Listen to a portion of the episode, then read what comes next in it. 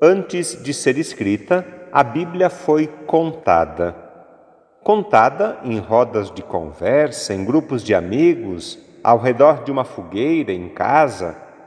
A palavra de Deus nasce falada, contada, narrada. Só depois, num segundo momento, é que foi escrita. Essa informação curiosa e surpreendente, porque nós recebemos a Bíblia já impressa, essa informação aparece em dois momentos nas leituras que escutamos hoje. Primeiro, na leitura de Neemias. Esdras era sacerdote, um líder religioso. Neemias era governador, um líder político. Os dois apresentam e leem para o povo o livro da lei, que havia se perdido e foi encontrado durante as obras de reforma do templo. Este livro da lei é parte daquilo que nós conhecemos como Antigo Testamento. Essa descoberta foi motivo e oportunidade para o povo renovar o compromisso de fidelidade à aliança com Deus. O livro da lei foi acolhido e saudado com alegria e festa. O salmo expressa isso muito bem. Vossas palavras, Senhor, são espírito e vida. A lei do Senhor Deus é perfeita conforto para a alma.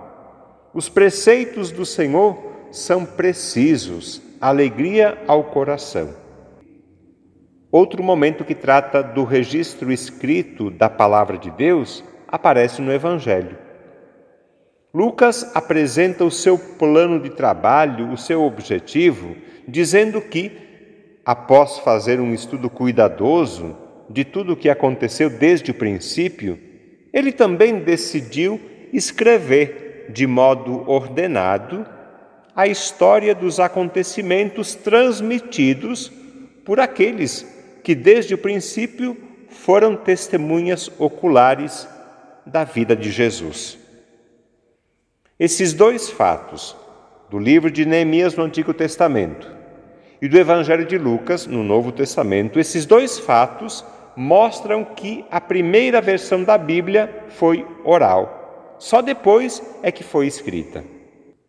Escrita há muito tempo atrás, por diferentes pessoas, em diferentes lugares, por diferentes motivos, de jeitos diferentes, a palavra de Deus é luz que ilumina e orienta a nossa vida, luz que ilumina e orienta os nossos passos e a vida da igreja. Outro aspecto que merece a nossa atenção e reflexão é a respeito da missão de Jesus. Depois de ter apresentado o seu objetivo, Lucas apresenta a missão de Jesus. Escutamos no Evangelho quatro expressões que resumem a missão de Jesus. Primeira, anunciar a boa nova aos pobres. Segunda, proclamar a libertação aos cativos e aos cegos a recuperação da vista. Terceira, libertar os oprimidos. Quarta, proclamar um ano da graça do Senhor. Anunciar, proclamar, libertar, proclamar. A missão de Jesus é a nossa missão, é a missão da igreja proclamar anunciar o Evangelho, anunciar a salvação, evangelizar.